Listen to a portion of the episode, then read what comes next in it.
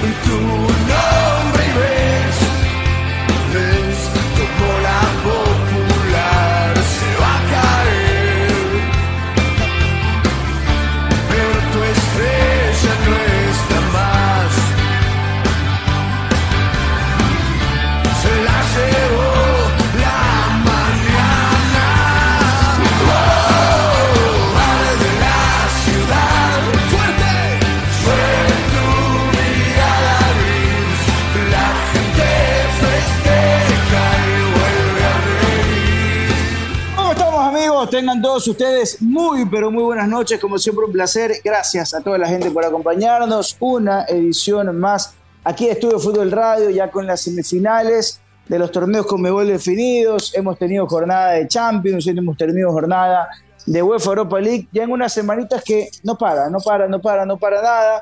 Y además, hoy arrancó formalmente la NFL. El señor Carlos Alberto Limongi, que siempre habla del no todo de fútbol. Bueno, hoy estaremos haciendo un poquito de NTF en esta noche, ya que volvió la NFL. Así que bueno, y por supuesto, es más, el sábado los invitamos tempranito en la mañana para la jugada Betcris, que estaremos ahí con todo el equipo para hablar, obviamente, de lo que es esta nueva jornada, esta nueva temporada de la NFL, ya haciendo los parlays y más. Bueno, estamos acá con los hermanos Limongi, estamos con don Eduardo Erazo, estamos con Daniel Reynoso, con todo, buena parte del equipo. Diego Ordinola volviendo desde Perú, después de su gran trabajo el día de ayer. Y además, bueno, nuestro querido Fumanchu, que anda un poco enfermo, así que un poquito de descanso para el señor. ¿Cómo le va, Monji, querido? Buenas noches, ¿todo bien, amigo? Mi querido director, sí, buenas noches. Sabes que, mira, aparte del US Open, lo que se une a mi habitual no todo de fútbol es, como bien decías al inicio de la temporada de la NFL. Ayer me hice pelucón gracias a Carlitos Alcaraz. Sí, oye, qué partidazo. De hecho, está el partido más tarde se ha terminado en la historia del US Open. Ha sido calificado por la misma cuenta del US Open como uno de los partidos más emocionantes del torneo. También las cosas que se vieron, a ver, desde Sinner y Alcaraz desde el primer game se comenzaron a matar, en el sentido figurado, obviamente. Y fue un partido... dirían los especialistas, palazo tras palazo. Se rompieron a palos, lo mismo iba a decir. No, un partido excepcional. Yo, lamentablemente, a mitad del primer set tuve que caer en los brazos de Morfeo, pero hoy día en la mañana, entre obligaciones, estuve viendo todo el resumen y la verdad es que, bueno, Alcaraz, a un pasito, si llega a la final, queda como número uno del mundo, y a un pasito de comenzar a conquistar el ranking del ATP. En la NFL hoy día ya están jugando Los Ángeles Rams contra los Buffalo Bills y el domingo se completa toda la jornada. Partidos bastante importantes, los pueden ver, de hecho, ESPN, los que tienen Star Plus, pueden ver en ESPN una programación que se llama NFL Red Zone. Comienza a las 2 de la tarde. Eso es maravilloso. Eso es maravilloso. O sea, a ver, a quien no le gusta el fútbol americano, o quiere comenzar, digamos, no es que no le guste, pero quiere comenzar a ver fútbol americano, es chévere ese programa, porque básicamente te sacan como casi todos los partidos, casi solo todos los partidos. Highlights casi en vivo. Correcto, te ponen las jugadas más destacadas casi en vivo, y cuando hay un equipo, un partido que está apretado y se está definiendo, te lo pasan, pero te pasan 10, 15 minutos. Entonces, digamos, no tienes que, entre comillas, pasar por lo aburrido, vas directo a la acción. Así que les recomiendo, el que puedas, es de las 2 de la tarde hasta como a las 6 más o menos. Son 4 horitas bien chéveres, bien condensadas. Hasta que viene el Sunday Night Football, que es el... Claro. El Sunday Night Football, que es uno de los partidos más pepas del fin de semana. Correcto, en este caso será el de Dallas Cowboys contra los Buccaneers de Tampa, el equipo de Tom Brady. Correcto. Y buen partido siempre. Sí, verlo a Brady es chévere, es bien bacán. Sí, siempre. ¿Cómo le va, don Daniel Reynoso? ¿Todo bien, amigo? Buenas noches, juvenil. ¿Cómo estás? Muy buenas noches, director. Como siempre, un jueves con ustedes, que es de la buena vibra. Ya me acostumbré a que siempre el arranque de mi fin de semana, del fin de semana nocturno, es con mi querida familia Estudio Fútbol Radio, pero hoy día lo vi más temprano al director. Estuvimos por la avenida Panamá, en Guayaquil. Pasándolo bonito. Ahí. Sí, la pasamos muy chévere, ¿para qué? Y yo me uno al NTF, soy de que no todo es fútbol. Tuve la oportunidad de alguna manera de sentir la fiebre de lo que es el deporte del fútbol americano cuando viví mi universidad allá. Y déjenme decirles que yo al principio decía, ¿cómo me voy a sentar a ver un partido de 4 horas? Porque a veces los partidos duran mucho.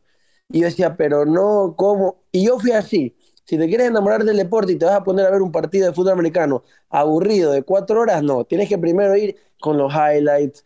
Primero que nada tienes que entenderlo. Esa es la base número 1. Porque hay mucha gente que me dice, no, me parece feo, pero es porque no lo entienden. Una vez que lo entiendes, ya sabes que es entretenido, ya sabes que no es usual, que es especial, a partir de que entiendes el deporte.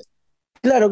Entonces luego vas viendo highlights de a poco, luego te vas viendo un partido primero un tiempo, hasta que te enganchas con el deporte y tranquilamente te puedes sentar 4 horas mientras estás en la computadora haciendo algo de trabajo o haciendo algo, y puedes ver tranquilamente el partido. También ya arrancó la NCAA, que es el college, es la universidad en Estados Unidos. Como dirían los gringos, el NCAA. El NCAA, que vendría a ser acá como que lo previo al profesionalismo, donde llegan los que van a estar en las grandes ligas, que incluso a mí, en mi época universitaria, me gustaba más que la NFL, la MLB, que la NBA. Me gustaba incluso mucho más porque el ambiente universitario era más chévere. Pero sí, me parece un deporte fantástico, ya volvió, y como decía mi querido Carlitos, siempre es bueno verlo a Brady, siempre es entretenido, porque no sabes cuánto le queda. El tipo ya se va retirando y no sabes cuándo en realidad va a ser el último, no sabes cuántas temporadas más, entonces ya hay que ir disfrutándolo poco. Yo digo que ya hay que comenzar, incluso con Cristiano y Messi en el fútbol, a verlo de la misma manera, a parar de pelearnos por ridiculeces y comenzar a disfrutar a los dos de a poco, porque ya les queda poco. Ya comenzamos a ver que no son los mismos muchachos de 23 años que tenían un par de balón de oro encima y querían más. Puede ser algo que le va a gustar al Casanova, Eduardo Erazo. Pero termina tu saludo, Dani, que acá Erazo se va a extender, vas a ver. Yo ya estoy, vaya, señor director. Mira, hablando de NFL, el día de hoy, justo antes del arranque de la NFL, TMC, una de las páginas favoritas de señor Erazo, que es de los chimentos, de chismes, lanzaron que hay problemas en la relación Brady y Shell Bunchen, porque Brady no se quiere retirar de la NFL. Y me dicen que Eduardo Erazo ha estado muy atento a esa noticia. No sé si quiere desmentir o confirmar. Buenas noches, gordo querido. ¿Cómo está, señor director? Dani, Carlitos, todos los que están con nosotros el día de hoy, jueves, arrancando el fin de semana. Y dice Dani, pero jueves todavía no es fin de semana. No entiendo yo. Estas cosas de la juventud, la verdad es que no me quedan. La verdad es que Giselle quede soltera, ojalá, imagínate si fuera bueno para toda la humanidad, bueno, para la mitad de la humanidad, fuera bueno. Pero, ¿sabes qué? Cogiendo lo que dijo Carlitos, lo que dijo Dani, siempre es bueno ver a Tom Brady. Hoy, mientras lo decían, hablaba y decía, imagínate qué bacán que era, y ya se nos fue, no nos dimos cuenta que se nos fue. aprender la época de Olimpiadas y ver a Phelps nadar, ver a Usain Bolt correr, ver a Michael Schumacher, para los que nos gusta el automovilismo, competir, Eduardo, el trono, pero no. Sí, Eduardo, mejora un poquito tu locación para poder escucharte mejor. Y algo que yo quería agregar. A sí. Estos, por más que uno no sea un fanático del deporte, siempre es bueno saber que presenció al mejor de algún deporte, al mejor atleta en la historia de algún deporte. Siempre es bueno saber de que lo viste, porque no sabes cuándo vuelve otro mejor que él. Y de hecho, algo que a mí me pasó con un deportista, que es uno de los mejores deportistas en la historia, y justo lo mencionaba, era Michael Phelps. No pude disfrutar, bueno, también por edad, no pude disfrutar de esa grandeza, y ahora entiendo lo que fue y lo que es por medio de videos, recopilaciones, que siempre estoy tratando de entender. Pero sí me hubiese gustado decir, chuta, me hubiese gustado ser más entendido del tema para poder disfrutar de la grandeza de un atleta así, por más que la natación no es que sea mi pasión y yo veo una competencia de natación y el corazón me lata a mil, no. Pero por lo menos sí disfrutar algo de un alienígena que no sabes cuándo se vuelve a repetir. No, por supuesto que sí. A ver, Edu, a ver si mejoramos la locación para escucharte bien. Eduardo de la 1, Eduardo de la 2. Muy bien, bueno, vamos a ver ahí en un ratito volver con el gordo. O sea, yo estoy, no sé cómo me escuchen, no sé cómo se me escucha. Ahora te escucho bien, ahora te escuchamos bien, si te estaba acordando un poquito. Qué raro, está en el mismo lugar, mismos audífonos, no me voy, desde que me dijiste no me voy nada. Entonces, okay. Pero bueno, ahí está. A ver si un parpadeo en la conexión. Puede ser, entonces imagínate, ¿qué no diéramos ahorita por ver un partido de Jordan? Aunque sea en su última etapa, en The Last Dance, lo que sea. Que no viéramos ahorita por, como bien decía Dani, la natación no me para el corazón, no me emociona, pero que no viéramos ahorita. Ah, pero si sabes que puedes ver a Phelps de nuevo. Si sabes que puedes ver a Phelps, lo vas a ver a Phelps. Exacto, entonces, si puedes ver a Brady, vamos a ver a Brady. Dejemos de, como dijo Dani, discutir Messi, Cristiano. Puedes ver a cualquiera de los dos, veamos a cualquiera de los dos. Que de aquí en unos años los vamos a ver con barriguita, siendo directores técnicos, y vamos a decir, cuando jugaban, qué bacán, discutíamos cualquier tontería. Entonces, arrancando esta temporada del NFL, que a Carlitos sí lo emociona. A mí también. Te voy a decir algo, Edu, perdón que te interrumpa. Sí, recuerdo. De hecho, nos conocimos en los Super Bowls. Totalmente, te voy a decir algo, reseteame el router y vuelves en un rato. Dale. Panchito, ¿cómo está, amigo querido? Buenas noches, ¿todo bien? ¿Todo en orden? ¿Cómo le va? Amigo querido director, todo muy bien. Amigo. Todo muy bien, mi querido director. Aquí a las órdenes para participar en Estudio Fútbol Radio. A la orden para el desorden. Exactamente. Buenas noches a todos los radioescuchas que están en su carro, en el streaming, que siempre están en sintonía de nosotros para conversar acerca del fútbol y de otros deportes. Oye, solo siguiendo con el NTF, qué bacán que la Roca, Dwayne Johnson, haya hecho la ceremonia de inauguración de la temporada de la NFL, que además, en los mismos Los Ángeles, no sé si te acuerdas, Monji, también hizo para el Super Bowl, hizo lo mismo. Claro. Donde los Rams quedaron campeones. Él hizo la introducción del Super Bowl pasado y ahora es la introducción para empezar. Oiga, director, nada más rapidito, sí, un pequeño datito, a ver si les jalamos un poco la lengua a Pancho. Ya que estamos en ritmo de NTF, ya mismo vamos a hablar de temas del fútbol ecuatoriano, entre otras cosas. Es primera vez en la historia de la UFC que se canceló una rueda de prensa. Eso pasó hoy día. Este fin de semana pelea Nate Díaz. Ah, el buen muchacho, el que no hace nada. No, era monaguillo, pues claro. No hace nada ese man. Oye, espérate, y el tipo ha llevado a la conferencia de prensa a un bus como con 30 manes o sea, como que su equipito, ¿no? Estaban listos para irse de puñete. De hecho, es tan grave el tema que sale Dana White agarrando el micrófono y dice, bueno, por salvaguardar la integridad de todos, esto se suspende. Primera vez en la historia que pasa. Ahí Panchito puede comentar más, que él es el especialista, el que más sabe de UFC por estos lares. La verdad es que no he leído mucho del tema, he leído un poco los rumores que se dan. Hay un tema allí entre Nate Díaz y Dana White. Nate Díaz desde hace una semana atrás. Lo que pasa es que esta es la última pelea con contrato de Nate Díaz. Y Nate Díaz, como ya sabe que no va a renovar, él le está dando palo a Dana White por todos lados. ¿ya? Entonces, siempre que hay las peleas, comienzan 15 días antes a hacer entrevistas, ruedas de prensa, material audiovisual para la pelea, etcétera. Y le hicieron una entrevista a Nate Díaz. O sea, material de promoción. Exactamente, y Nate Díaz casi que en todas las entrevistas diciendo ya se acaba esta prisión, esto que no me han respetado, no me han tratado, ¿verdad? Comenzó a decir de todo. Dicen que el tema se agudizó. Nate Díaz es un pobre diablo. No, Nate Díaz es bueno, yo no soy un perito en UFC, pero lo que yo he visto y he podido enterarme de UFC, Nate Díaz es una de las leyendas de UFC. No, pero me refiero desde su actitud, desde su forma de ser. Ah, sí, es un perro. Es un perro sangriento. Ese pana se tira al octágono y se pelea con quien sea. Ese pana muere de pie.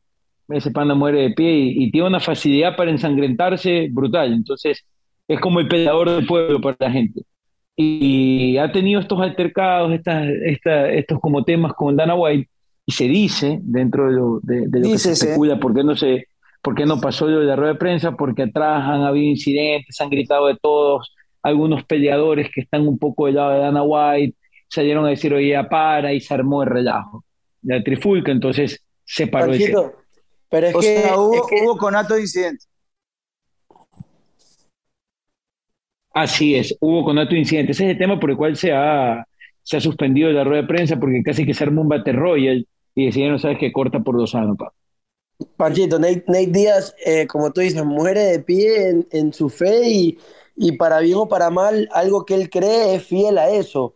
Por ejemplo, él se la tenía, yo lo conté una vez aquí en un segmento de NTF también, y él se la tenía jurada a una persona que siempre hablaba mal de él en redes sociales, y resulta que este man fue de reportero para los Nelk Boys, fue de reportero, lo entrevistó a Nate Díaz como que si nada pasaba, y el tipo le pegó una cachetada, pero un bitch lo sentó. Y ya, te cuento que ese mismo reportero, si no me equivoco, estoy 90% seguro, es el mismo reportero que le hizo la pregunta a Chito, que lo confundió por mexicano y que Rod Holland le dio la máscara de prensa. Ajá, exactamente. Es el mismo. Es él. Exactamente el mismo. Y también... O sea, ese es un pendejo, perdóname la expresión. Sí, es más que va a joder que a cualquier cosa, porque ya cuando comienzas a eso de dar color en las entrevistas previas o en los post partidos o peleas, ya pasas a lo ignorante que no sabes dónde estás parado, ya ahí ya sí quedas como lo que dice José Alberto, porque una cosa es dar color y hacer entretenido, pero ya si una semana Nate Díaz te mete una cachetada y a la semana siguiente, porque fue a la semana siguiente, te confundes como lo que pasó con Chito Vera. Entonces sí, algo tienes que cambiar en la forma de hacer tu trabajo. Porque te digo, yo soy, y ustedes saben por mi personalidad, que lo de dar color y el entretenimiento, yo soy de ese equipo subido en la camioneta, pero no puedes fallarla así. Pero algo para terminar lo de Nate Díaz. No sé, ustedes tal vez sepan un poco más. La organización que controla lo del dopaje en Estados Unidos está un poco en contra de que los peleadores de la UFC... consuman cannabis, consuman marihuana. Que está comprobado que para el tema de la recuperación, pues impactos o golpes, ayuda mucho la recuperación. Claro, pero y molestaban mucho a Nate Díaz, que es de las personas que promueven más el consumo, y decían no, que no se lo deje pelear por esto, que no sé qué, no sé cuánto. Y el día que salió esa noticia, Nate Díaz subió a sus redes sociales un video fumando, pero... salía más humo que el tren que quisieron hacer aquí turístico en Ecuador, déjame decirte. Era una chimenea completa. Era una cafetera, el man. Sí, no, el tipo dice, que dicen que me tienen que prohibir pelear porque fumo. Bueno, hoy día subo video acabándome toda la hierba de California. Entonces, sí, lo que dice José, el tipo es un pobre diablo, pero muere en su ley de alguna manera. A ver, a mí no me cae bien simplemente porque a mí tengo tipos a los cuales como espero mucho de ellos, porque efectivamente es un gran luchador, bien lo decía Panchito hace un rato, es una leyenda de la UFC, pero sus actitudes creo que terminaron comiéndose al luchador. O sea, el personaje se comió al tipo del octágono y creo que más perdió el mundo del UFC que ganó con las actitudes de Nate Díaz. Al menos es como yo lo he visto. Yo no me considero ningún especialista, pero es lo que yo he notado de él. Es como lo que pasó con McGregor, dices tú. Claro, pero por lo menos McGregor hizo un montón de plata y tiene su seguro asegurado. Yo no sé si en el caso de Nate Díaz sea igual. No sé cómo lo veas tú, Panchito, que tú eres el más seguidor del tema. La verdad es que en ese rubro no tengo mucho conocimiento. Sé que McGregor es un caso especial dentro de UFC porque... McGregor rompió la barrera del UFC. Exactamente. McGregor es un luchador franquicia. O sea, fue un luchador que puso la UFC en otro nivel. Y por eso el trato que tiene Dana White con él es distinto. Él invirtió su dinero en otras cosas. Se puso su propia marca de whisky. Cuando fue a pelear, vaya la redundancia, esa pelea con Mayweather, que fue de box, logró tener un contrato por una pelea de box más grande que lo que los boxeadores tenían regularmente, y eso hizo que en UFC los salarios también aumentaran y que se comenzara a pagar un poco mejor. Entonces yo creo que él revolucionó mucho ese mercado. Ya después pasó lo que dice Daniel, después de la pelea previo y después de la pelea con Khabib, ya el tema cambió porque a él se lo notaba que ya no estaba en ese ritmo de competencia, sino que estaba dedicado más a la chupa, a la joda, a promocionar su whisky, a estar más en el business show que en otra cosa. No, y si el mismo McGregor hace poquito tiempo se le subió un video en el cual se lo veía que estaba plácidamente pasándolo bien en un yate y haciendo cosas de adultos, o dándolo a entender al menos. No sé si habrán visto. Sí, el video. No sé si lo habrán visto, pero bueno.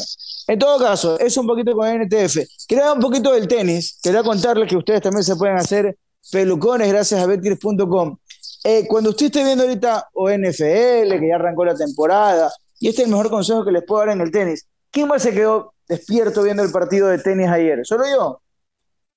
Yo llegué hasta el cuarto set. En el momento que vi que ganó Sinner el cuarto set, dije, ya no aguanto más. A la ruca. No, pues, el cuarto set lo ganó Alcaraz. Sí, perdón, Alcaraz. Ya cuando vi que lo ganó Alcaraz y que se ganó el quinto set, dije, ya, hasta aquí nomás. Bueno, si tú hubieses tenido a la mano para apostar, y esto simplemente un poquito consejo, lo cuento desde mi lugar y lo que yo he aprendido con mis grandes amigos Sebastián Ojeda y Santiago Azum. Ellos me han dicho, si tú quieres apostar en el tenis, tienes que estar viendo el partido y a partir de tus sensaciones de cómo crees que va a desembocar el encuentro, ahí vétele. Tú viste hasta cómo finalizó el cuarto set. Como terminó el cuarto set, ¿tú sacaste la misma conclusión que yo, Panchito, de que Alcaraz iba a ganar el partido o no? Sí. Pero hay un tema allí, y eso lo he comentado hoy día con unos amigos que ven bastante tenis. Es impresionante la capacidad psicológica, la capacidad de dominio que tienes que tener sobre tu mente para jugar tenis. Porque el cuarto set lo gana Alcaraz, ¿verdad? Correcto. Sinner puede decir, ¿sabes qué? Terminé muerto en este set. Y es más, y no me acuerdo si fue en el cuarto o el quinto game que Sinner le quiebra a Alcaraz.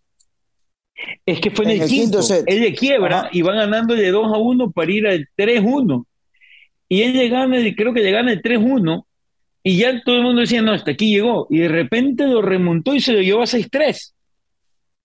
Así es. Impresionante.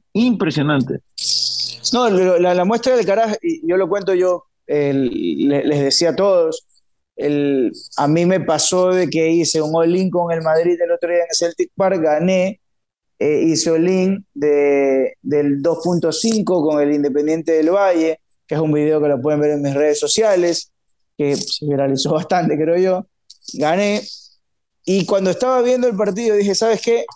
Va a ganar Alcaraz. Y volví a hacer all-in. Y ganó Alcaraz. Entonces, solo recomendaciones, no es porque yo sea el mega hipercrack o algo por el estilo, sino en el caso del tenis y de la NFL, por ejemplo, para el Sunday Night Football, yo les digo, más especialistas que yo, creo que Carlitos Limongi tiene más experiencia, pero el sábado en la mañana estaremos con los muchachos de la jugada Betcris, hablando de lo que va a ser el resto de la primera jornada de la NFL, que va a estar muy interesante. Pero bueno, pilas también con el US Open, que está muy bueno. La verdad es que este es el US Open que uno podría decir, creo que en general, Edu, Monji, que está ahora sí, la Next Gen, o sea, esta nueva generación diciendo, aquí estamos para demostrar de que somos de verdad. Sí, ¿sabes qué? Y de hecho lo escuchaba en los comentarios de, digamos, los especialistas, Sebastián Rodríguez, Javier Frana, el comentarista Álvarez y ESPN, y estaban justamente comentando eso, ¿no? Ya se nota, ya se ve, hay nombres que si bien habían dado que hablar, nunca habían llegado a instancias finales, caso Sinner, Carlitos Alcaraz ya venía de un añito más o menos bueno, Francis Tiafó, jugadores completamente jóvenes y por ejemplo, bueno, Djokovic por otros temas no jugó el US Open, Nadal, si bien fue superado por Tiafó, ya tenía un tema de una molestia, Federer ya está más cerca de los 40 y cada vez elige más sus torneos. Yo creo que ya para el próximo año vamos a decirle adiós a Federer, y con ellos se va también una camada de jugadores muy buenos que estuvieron, digamos, abajo de ellos y que nunca pudieron terminar de brillar precisamente porque estaban a la sombra de estos grandes. Y bueno, lo chévere es ver historias como las de Tiafó, historias como las de Sinner, historias como las de Alcaraz. Y bueno, el tenis sigue creciendo y chévere. La verdad, sabes que, mire, yo te voy a ser súper honesto. El gran slam que yo más disfruto es el US Open porque lo puedo ver. Los otros, en la Australia es cuando uno está dormido, eso es cuando Erazo recién está regresando de la farra. Correcto. Y de ahí los otros dos son en Europa y puedo ver los fines de semana porque, bueno, tengo mis obligaciones, mi trabajo y de vez en cuando me pego una escapadita y puedo ver uno que otro partido en 3 semanas, pero no se puede ver. Ahí llegas al tío Star Plus, que te pones en una pantallita o algo por el estilo y puedes ver un poquito de reojo. Pero bueno, solo quería cerrar en esto. Hay un antecedente, Eduardo, tú que también sigues mucho el tenis, hay un antecedente entre francés y Tiafó, por si acaso, no es que es francés, el nombre es francés, se llama francés y es estadounidense, juega por Estados Unidos. Hay un antecedente en arcilla entre Alcaraz y Tiafó, que va a ser mañana una de las semifinales. ¿Saben cómo quedó? Porque uno diría, bueno, como es español, de ley Alcaraz, ¿no? ¿Saben cómo quedó? Ganó Tiafó en 2 sets. Así que ese antecedente juega a favor de don francés. Así que pilas ahí con... Y mañana es el partido de la vida para Alcaraz y para francés, para los dos, obviamente, porque es su chance de mostrarse, de llegar a la final, es su chance de... Alcaraz se sueña estaría ya... Número 1 del mundo. Exacto. Entonces, imagínate, es el partido de la vida de ambos. Y es una generación que no teníamos visto. Estábamos acostumbrados, como bien dijeron mis compañeros, como bien dijo Carlitos, estábamos acostumbrados a ver ahí a Federer, a Djokovic, a Nadal, por ahí hasta los Medvedev, etcétera. Sin embargo, mira cómo pasa el tiempo y a veces no lo dimensionamos. ¿Saben hace cuánto no vemos un Federer-Nadal en una final? Que estuvimos acostumbrados a verlo siempre. Hace 5 años no vemos un Federer-Nadal en una final. Imagínate, y no lo dimensionamos, no nos damos cuenta, y bueno, ahora viene toda esta nueva generación, la Next Gen, que ya parece que está llegando a golpear con fuerza. Venimos ya 3 años, 4 años hablando de la Next Gen, y seguían Djokovic y Nadal encima de ellos, Federer cuando estaba, y bueno, parece que ahora sí ya están llegando para quedarse. Bueno, eso con el, qué extenso hoy el bloque de NTF, señor Limón, ya debe estar contento y feliz. Harto Recontra feliz, eso que no le hablé del Eurobásquet, pero ya eso sí es muy rebuscado. Pero no seas malcriado. Pero chévere, ¿sabes qué? Chévere, porque a ver, la gente que ahorita terminó Sudamericana, termina Copa Ecuador, ya mañana hablamos 100% de lo que va a ser el partido del semestre, como bien lo bautizó Eduardo Erazo.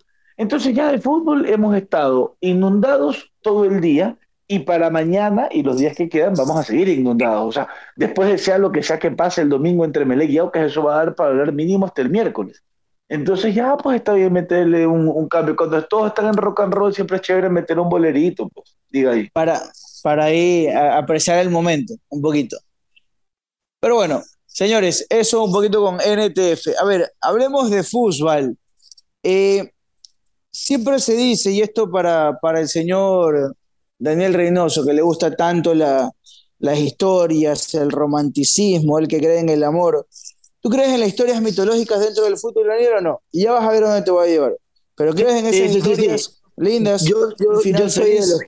Yo soy de los que piensa que porque yo soy de las historias rebuscadas del romance futbolístico, así que lance.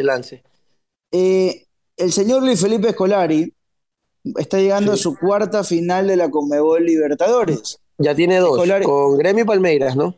Correcto, y perdió una con Palmeiras allá por el año 2000. Toda esta estadística que la contra Boca, ese señor de Carlitos Bianchi. Es cuando Córdoba se podía adelantar a casi cachicar el penal. Eso tiene que decir Córdoba se sentía como 6 metros por una patanada. Claro, pero no seamos malos, con Óscar Córdoba, que si bien achicaba 5 o 6 metros y así tapó muchos penales, exagerando los 5 o 6 metros, Marcos también, que era el arquero de ese Palmeiras. O sea, no era solo Córdoba y los demás se quedaban paraditos en la línea, todos achicaban. Entonces, pero bajo las mismas imágenes, circunstancias. De esa tanda de penales es fuerte, es verdad. Pero bueno, siga, señor director. Bueno, el señor Luis Felipe Scolari, que ya es bicampeón de la Conmebol Libertadores con Gremio en el 95, con Palmeiras en el 99, finalista en el 2000, a su vez, y también fue campeón del mundo con ese hermoso Brasil 2002. Si no te gustó Brasil 2002, no te gusta el fútbol, hermano. Perdón que sea tan fuerte ahí, pero si en serio no te gustó ese Brasil, no sé si te gusta el fútbol. Debo ser absolutamente sincero. Perdón si alguien no está de acuerdo conmigo. Pero bueno, Scolari llevó a ese equipo a ganar una Copa del Mundo. Ahora Scolari, para esta temporada 2022, dijo: este es mi último torneo. Qué mejor forma de cerrarlo, convirtiéndose en un entrenador tricampeón de América y con 3 equipos diferentes, algo más o menos a los de Ancelotti, porque ¿sabes qué? Me puse a soñar algo raro. Increíble. Eso es porque está comiendo muy pesado antes de dormir. No. O sea, me puse a soñar despierto, no como el profe Busto. Es como, que quiero amanecer soñando, quiero abrirme. Así más o menos. Más o menos así. Ustedes saben que Carleto Ancelotti se va a retirar al final de esta temporada. Ya después de ganar esta última Champions, esta última liga, dijo, bueno, esta temporada, y digo chau, adiós. Me puse a pensar, me encantaría una final de Mundial de Clubes, Paranaense, Real Madrid, con Scolari y Ancelotti, dos de los mejores entrenadores de la historia. ¿Y qué mejor forma de cerrar la carrera? O tratar de cerrar la carrera para cualquiera de los dos, no, pero tal vez yo soy el que me he puesto romántico, no sé cómo la veas tú, Dani, pero sería una forma casi perfecta para Scolari, porque ya para los sudamericanos, para nosotros ganar un Mundial de Clubes es como que la odisea, ganar a Libertadores es la realidad. Sí, a ver el Mundial de Clubes, para el equipo europeo ganar el Mundial de Clubes es la obligación, para el sudamericano, como dicen acá de broma, ya es avaricia. Ya estás pidiendo mucho, sobre todo porque ahora los equipos europeos son mucho más deslotados. La otra vez yo le decía, creo que los únicos 2 campeones europeos de los últimos 12, 15 años que eran ganables eran el Chelsea. El Chelsea que perdió una y que Palmeiras le complicó otra, pero de ahí el resto tienen plantillas que son espectaculares y es muy complicado. Pero es muy rebuscado. No me había fijado, de hecho me había olvidado que Ancelotti se retira, pero claro, sería bello que a fin de año se encuentren las caras. Un técnico demasiado histórico, porque algo que la gente no dimensiona es la edad que tienen los dos, la edad de poder mantener esas ganas, porque lo han ganado todo, entonces ya dices, ya paso los 70 años, ya estoy... Tengo nietos, tengo de todo.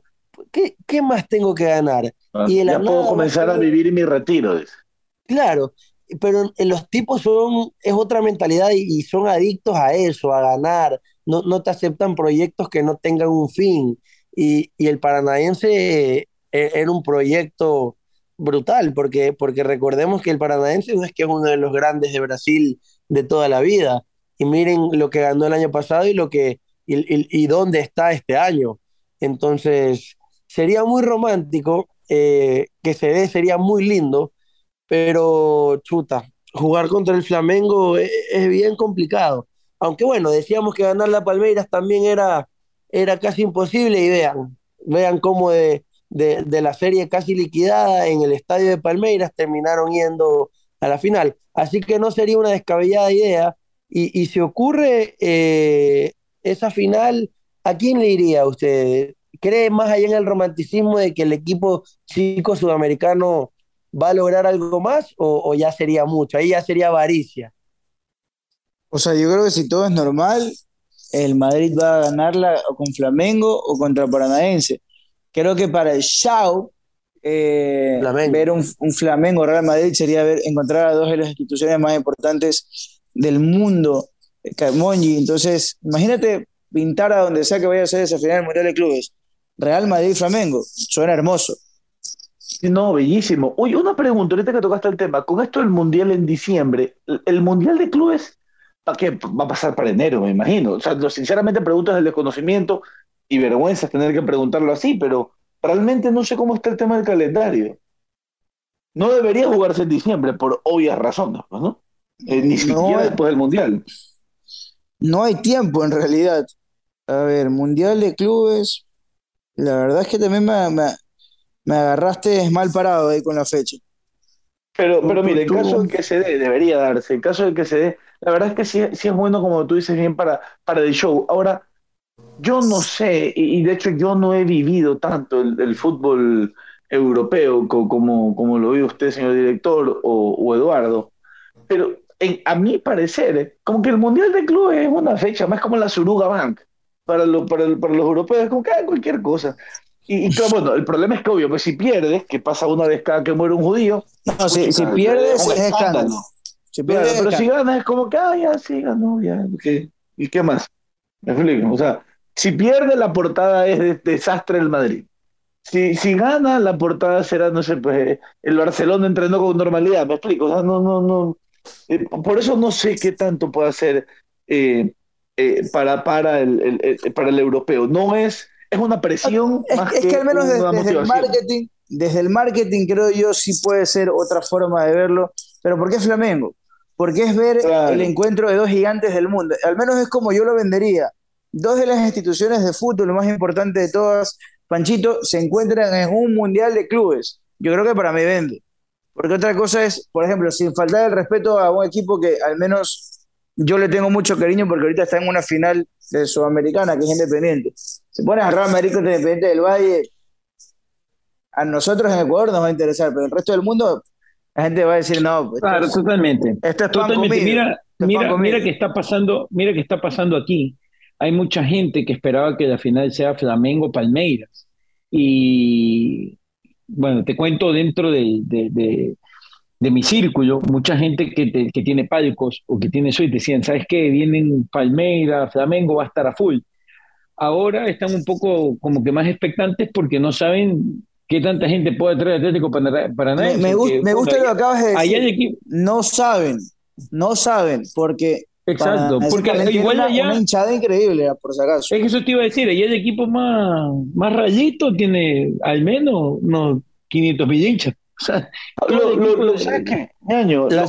ciudad, claro, o sea, el estadio de Paraná son 10 millones y el único 10. Equipo de Paraná es el Paranaense, bueno, el que está el que está peleando. Y ahí en la ciudad de Curitiba, hermosa ciudad de Curitiba. Hermosa ciudad de Curitiba. Es que yo la dije en portugués. Curitiba. Para la pregunta de Carlitos, que estábamos con el Mundial de Clubes, estoy buscando, Gianni Infantino ha confirmado la realización del Mundial de Clubes para los primeros meses del 2023 y una vez más, por segundo año consecutivo, pone en suspenso el famoso Mundial de Clubes de 24 equipos que quería realizar. Recordemos que esos incluirían, 2021. Que esos incluirían al campeón de la Europa League y de la Sudamericana. Justamente por lo que acabas de decir de un hipotético Real Madrid Independiente del Valle fue que decidí interrumpirlos un poquito. Iba a ser ya 2021, no se pudo por organización de la FIFA, por falta de organización de la FIFA. Este 2022 se volvía a poner como opción y no se va a poder. Aún no confirman que no vaya a ser, pero se habla de que por el tema del Mundial, el no tener fecha, ya tener que pasar los primeros meses de 2023, tampoco se va a hacer de 24 equipos esta temporada. Se realizará igual con el formato de 7 clubes para primeros meses de 2023. Ya para 2024 sí, casi con seguridad, vamos al Mundial de Clubes de 24 equipos. Para el 2024. Para el 2023, perdón, para el 2023. Ah, como este se realiza en los primeros meses de 2023, se me cruzaron los años. Para el Mundial de Clubes de la edición 2023. Y mientras más equipos, menos interés. ¿Tú crees? Sí, depende, Panchito. Mira, ¿sabes qué? Había un tema, y puede ser que sea súper excluyente yo. A la gente lo que le importa ver es quién era el campeón de Europa y el campeón de América y quién entre los dos ganaba. Ese era el morbo que había. Te voy a decir algo. Yo sé que la integración es linda y tienen todo el derecho de participar, pero yo estoy con que el torneo PEPA era la Intercontinental. Exacto. Y eso que tú eras un bebito ahí, Dania. Y eso que tú eres un bebito ahí. Usted sabe, señor director, que yo soy una persona que soy como Mundo Maldini, que ve los partidos antiguos todavía. Tengo la suerte de que la tecnología me lo permite y que, claro, de niño, cuando uno tenía bastante tiempo más pegado al televisor, podía ver mucho más de esos partidos tan anecdóticos. Pero yo creo que esa era la esencia. En la Intercontinental había así. Hoy en día, de alguna manera, se le quiere dar más valor al torneo. Piensan que agregando más equipos de más confederaciones se les da más valor al torneo, pero yo creo que sí la gente pierde interés, porque no sé qué tan bueno sea el rating cuando juega el ganador de Asia contra el ganador de CONCACAF, porque yo creo que recién la gente, por lo menos aquí, prendemos la tele en semifinales. Creo que ahí recién se prende la tele. Y esto es... Claro, estoy hablando desde mi punto de vista de lo que yo he podido apreciar como hincha del fútbol que soy, y me parece que la gente prende la tele desde las semifinales. En los partidos anteriores, muy poco en cuanto a nivel mundial. Obviamente, si tú eres el hincha del campeón de Asia y tu equipo va desde los playoffs, tú vas a ver los partidos, obviamente. No estoy refiriéndome a eso, me estoy refiriendo al interés del público en general, mayoritario, y yo creo que a la gente le gustaba eso, la Intercontinental. Por eso a mí me parecía muy lógico que la FIFA haya avalado a la Intercontinental como el campeón mundial, porque a un principio no se lo quería, o sea, el campeón de la Intercontinental hace unos años atrás no era reconocido como el campeón del mundo. Ahora ya el Mundial de Clubes y la Intercontinental tienen el mismo valor, por lo menos en cuanto a la FIFA. Entonces yo creo que era más eso. El mundial, de verdad que el mundial que se está planeando, el mundial de clubes, no, les juro que no le veo mucho. Pero asimismo hay decisiones de la FIFA que yo al principio no respaldaba y al final me terminaron agradando mucho y hoy soy fanático de ellas, así que vamos a ver. Mira, al final, yo solo te voy a decir una vaina. Yo creo que estamos pensando por nuestro interés y lo que nos llama la atención a nosotros. Pero en Asia, nunca se olviden que uno de los mercados más importantes de paga es Asia, y créanme que allá se levanta bastante, y ni hablar de CONCACAF. A nosotros, y esto por ejemplo con Panchito, que vemos mucho el tema de las redes, tráfico y más, lo que genera México y CONCACAF es fortísimo. Nosotros no le paramos bola, pero CONCACAF, Asia, son otras confederaciones que también levantan muchísima expectativa. Totalmente, pero sabes que no, puede ser que esté fallando con lo que voy a decir, pero en el 2019 creo que sacaron este como gráfico que decía lo que tú estás diciendo. Claro, digamos, voy a inventarme números para hacerlo redondo y que la gente lo pueda entender. Digamos que antes el campeonato lo veían 20 millones de personas cuando era final europea, latinoamericana. La Intercontinental. ¿Okay? La Intercontinental. La veían 20 millones de personas. Ahora, de esas 20 millones de personas, que digamos casi eran todas europeas, sudamericanas, han llegado a 70 millones de personas porque ampliaron el espectro, llegaron a Asia, llegaron a Centroamérica, llegaron a África, etcétera. Pero claro, se abrió a esos mercados y esos mercados le dieron más impacto, pero de esos 20 millones que antes veían de Sudamérica, bajaron. O sea, el mercado en Sudamérica y Europa le perdió interés a ese torneo y sí ganaron por otro lado, es verdad, pero dentro de estos continentes, Europa y Sudamérica, el interés bajó. O sea, el pague por ver, digamos, bajó bastante. El consumo. El consumo, exactamente. Pero mira, por ejemplo, ahí yo estoy de acuerdo con la FIFA, porque al final la FIFA no solamente corresponde a Sudamérica y Europa, por más que nosotros pensemos que tenemos el mejor fútbol del mundo, me refiero a Sudamérica y Europa, o el más vistoso o el más entretenido, porque la FIFA tiene que corresponderle a todos. Y al final, sí, es verdad, a nosotros no nos gusta por ahí ver al campeón de Asia o de África, pero los hinchas de esos equipos sí, y por ejemplo también, ¿por qué mueve tanto México? Porque México sí o sí va a tener un representante en el Mundial de Clubes todos los años. O sea, digo sí o sí, porque ¿cuántos equipos en los últimos años estadounidenses han ganado la CONCACAF Champions? No, lo normal es que lo ganen los mexicanos, es claro, lo más normal. México sí o sí va a tener un representante en el Mundial de Clubes. Ecuador se le complica, ha tenido un representante en toda la historia, que fue la Gran Liga de Quito. Entonces, a eso también me refiero, pero claro, la FIFA tiene que trabajar para todos, puede que a nosotros no nos guste, y es verdad lo que dice Panchito, el interés en cuanto a Sudamérica y Europa ha bajado cuando se incluyó a los otros equipos, pero al final a la FIFA le salen los números redondos porque ganan más y promueven más. Entonces, por más que no nos guste o no nos llame la atención como hinchas, sí es algo dentro de lo correcto. La estadística que tú marcaste hace un rato, Pancho, para mí da absolutamente la razón a la FIFA, Eduardo. Porque si estamos hablando que pasó de ser 20 a 70, o sea, triplicó la audiencia, ganaron, tuvieron razón. Por supuesto, es que como dice Dani, la FIFA, a nosotros nos encanta nuestro fútbol y el fútbol europeo es con el que nos vemos a la par y es la final que queremos ver. Pero FIFA tiene que integrar a todo el planeta, a todas sus confederaciones, y termina dando la razón los números que mostró Panchito. O sea, FIFA puede decir, a ver, sí, señores de Sudamérica me van a ver un poquito menos, pero gano África, gano Asia, gano CONCACAF. Así que para ellos es un negocio redondo. Imagínate veces, cuando tengan los 24 clubes. Eduardo, te quería comentar algo, que a veces nosotros los latinos no nos damos cuenta de todo lo que mueve el continente asiático.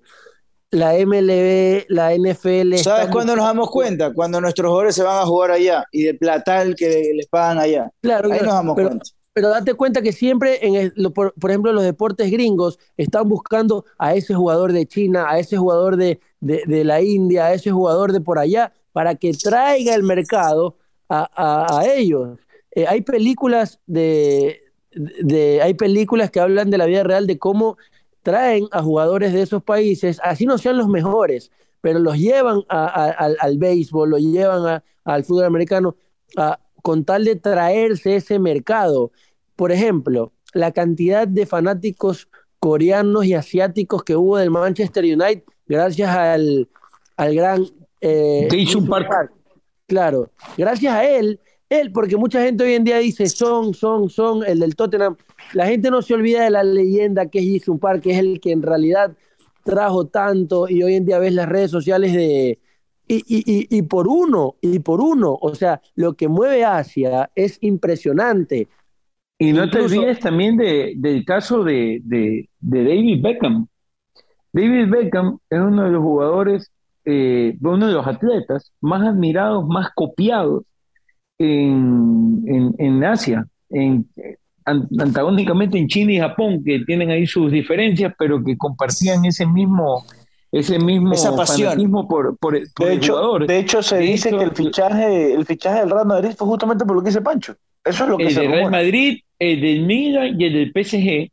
Y también te digo algo, eso de allí, los looks, los cambios de peinado, los tatuajes, el tinturado en el pelo, todo era parte de un equipo de marketing que decía, ¿sabes qué? Estos looks son los que se están copiando, son los que te quieren copiar. Cuando él se comenzó a hacer todos estos peinados medios extravagantes, que el moño arriba y todo esto, eran de los peinados más copiados por los chinos. Sí, no, entonces, o sea, todo eso comenzó a generar una cultura alrededor de él.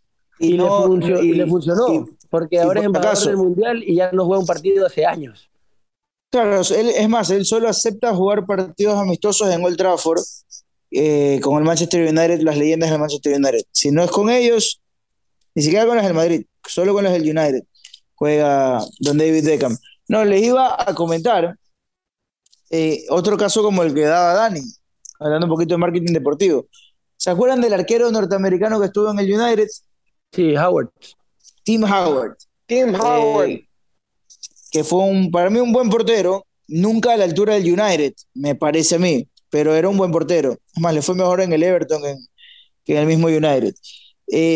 Bueno, cuando lo contratan a Tim Howard es porque dijeron, ok, ¿a qué jugador de Estados Unidos podemos llevarnos acá? ¿Quién sí podría más o menos estar a la altura para que nos llevemos un jugador de la selección norteamericana y que nos abra el mercado a Estados Unidos? Porque los mismos dueños del United ya en ese momento eran una familia norteamericana.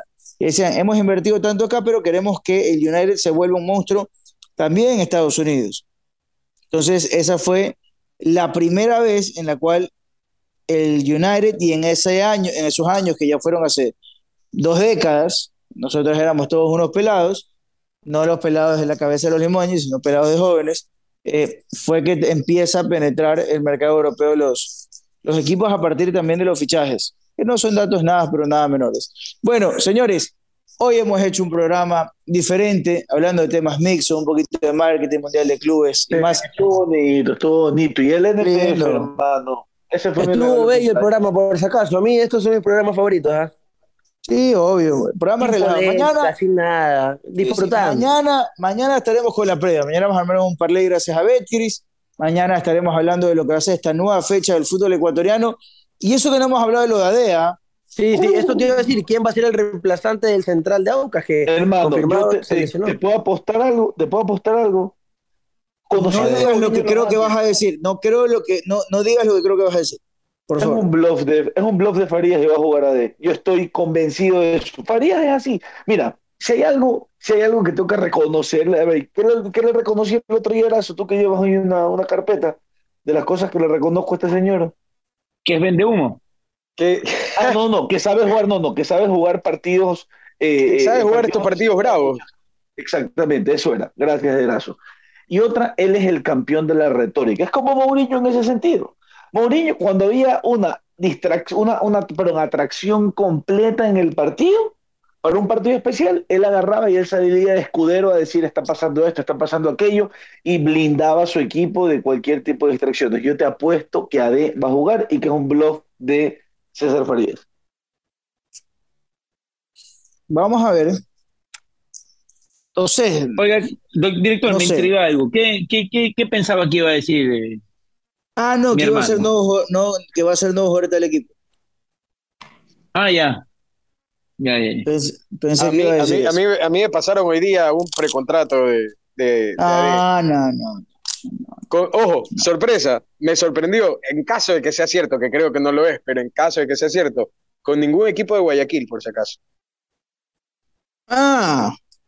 Diablo, señorita. Señorita. Te iba a decir, porque a ver, quitémonos ya, eliminemos el elefante blanco, nos estamos extendiendo. La gente dice, tenemos que ir con recomendaciones que ya no tenemos que ir. No, que sí, que es MLE. Nacip Neme nunca firma un precontrato. O sea, no, eso lo conoce todo el mundo. Aparte de eso, que no sé si quiera contratar con elecciones en la mitad, que supuestamente son el 16, no son el 16. No, ya, olvídese de Nacip Neme. Nacip Neme ya está más ido que cualquier cosa. Nacip Neme está más ido que cualquier cosa. Así es. Olvídense del tío Nacip. Déjelo en paz, el tío Nacip, que ya está con más ganas de irse que cualquier otra cosa. En cambio, usted conviértase en el mejor técnico y escoja el mejor lubricante para proteger el motor de tu carro. El equipo de lubricantes Total Energies cuenta con más de 200 aprobaciones de fabricantes automotrices y cuenta con más de 200 aprobaciones de fabricantes automotrices, pilas, y además, ojo, es el que gana en el 1 contra 1 la corrosión y la acumulación de sedimentos. Squarts de Total Energies. Y en día arrancó la previa por tus consumos mayores de $10. En marcas participantes recibes un raspagol, son 2 millones de raspaditas, todas están premiadas, y pilas, nunca te olvides que tienes calidad, variedad y economía. Y continuamos impulsando el progreso de Daule, por eso ya se cuenta con una nueva sucursal en La Aurora, ubicada en la avenida León Flores Cordero, kilómetro 2,5, donde encontrarás asesoría en maquinarias, camiones y repuestos. Te esperamos, Yasa, el equipo del progreso. Panchito, ¿tenemos entradas para la gente, para el Chucho Benítez o no? Así es, mi querido director, tenemos entradas para el partido Barcelona-Macará en el retorno de Fabián Bustos al equipo torero, gracias a Case con Seguridad. Cuando pienses en servicios de seguridad privada, custodio, monitoreo, estás pensando en Case con Seguridad. La seguridad de tu familia, de tu negocio, no tiene precio y no se la puedes entregar a cualquiera. Llámanos al 0450 24 895. y síguenos en redes como Casecón Ecuador. Director, tenemos que crear esta dinámica para el programa de mañana. Sí, también lo podemos hacer a través de las redes, yo creo. Yo quiero hacerlo a través de las redes. Quiero hacer el hashtag al Chucho con SFR. ¿Qué me parece perfecto. ¿Ah? Me parece perfecto, mi querido director. Perfecto, me parece claro perfecto. Sí. Hagámoslo de esa manera. Ahí para coordinarlo para que estén pendientes el día de mañana a estas recomendaciones y vamos. Así que pilas al Chucho con SFR. Gracias. ¿A quién, Panchito? A Case con Seguridad. Y recuerde, sí, mi querido director, usted que lo veo que anda ahí en el carro medio sucio, recuerde que cuando su carro quiera lavar, a Flash Car Wash lo debe llevar. Estamos ubicados en la gasolinera Shell de la Montán Camarengo, cerca del Mall del Sol, y próximamente ya en la siguiente sucursal que vamos a tener en el kilómetro 3.5 de la avenida Montán Camarengo, diagonal de la Coca-Cola. Usted ya sabe ahí que cuando usted lava su carro, se le cae cenizas, viene la lluvia el día siguiente, que usted es salado con las lavadas, al día siguiente la puede llevar sin ningún costo a Flash Car Wash y lavar su carro que siempre esté nítido, pulcro, para el levante del fin de semana.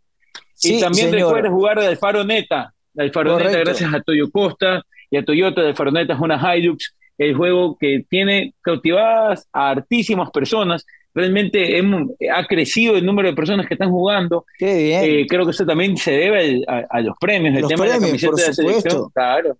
El tema de la camiseta de la selección pegó bastante. Y bueno, la próxima semana, el día jueves, se sortea la nueva camiseta de la selección, Six Packs de Amstel. Así que tienen que estar pilas jugando de Alfaroneta en estudiofutbol.com.es/laalfaroneta. Oiga, director, yo quiero hacer una recomendación, pero antes me permite un comentario de menos de 20 segundos. Oiga, mi hermano es como el Pocho. Mi hermano es como el Pocho en Barcelona. Qué bestia, cómo ha vendido, ¿no? Ya falta que usted lo venda las nalgas, como que sea, digo, el espacio en el uniforme de equipo de Estudio Fútbol. Oye. No, pues en el uniforme de Estudio Fútbol vas a vender también esa publicidad, hermano. Te felicito. Muy buenos datos. Te salen los turcos. Te salen los turcos ahí. Yo le digo que si usted, hablando de turquerías y telas, vaya al Mercedes Milesi. Si usted quiere redecorar su hogar, vaya, reciba descuentos si se acaba de parte de Estudio Fútbol Radio. Puede visitarlos en Portete 2323 de Tulcán o en la sucursal en San Borondón, Centro Comercial La Piazza, Local 13. Puede ver el catálogo de telas y accesorios en milesecore.com, Almacenes Milesi.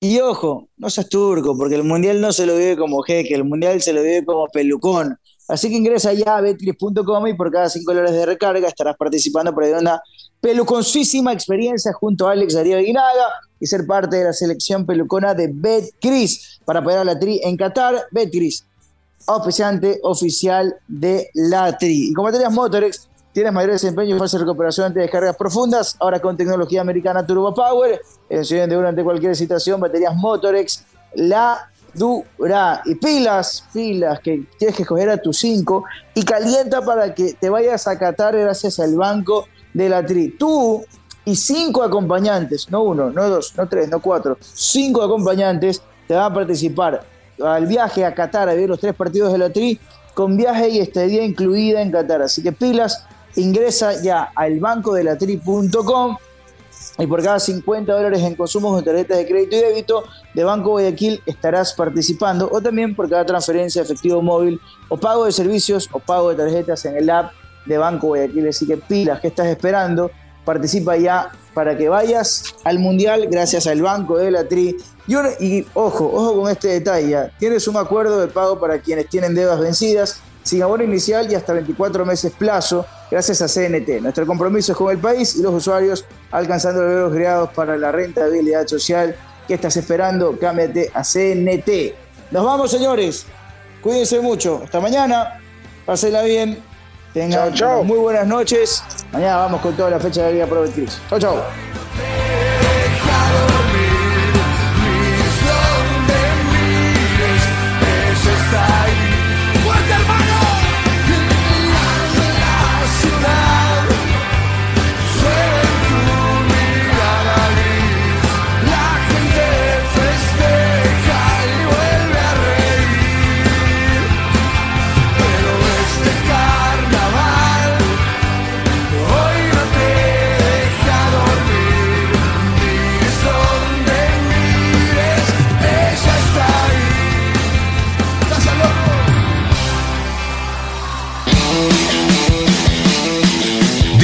presentó Estudio Fútbol Radio.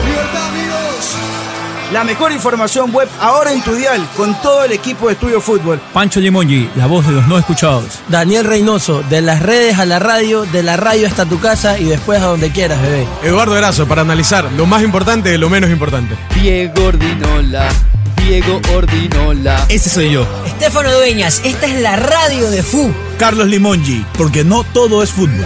Y José Alberto Molestina. Hasta la próxima.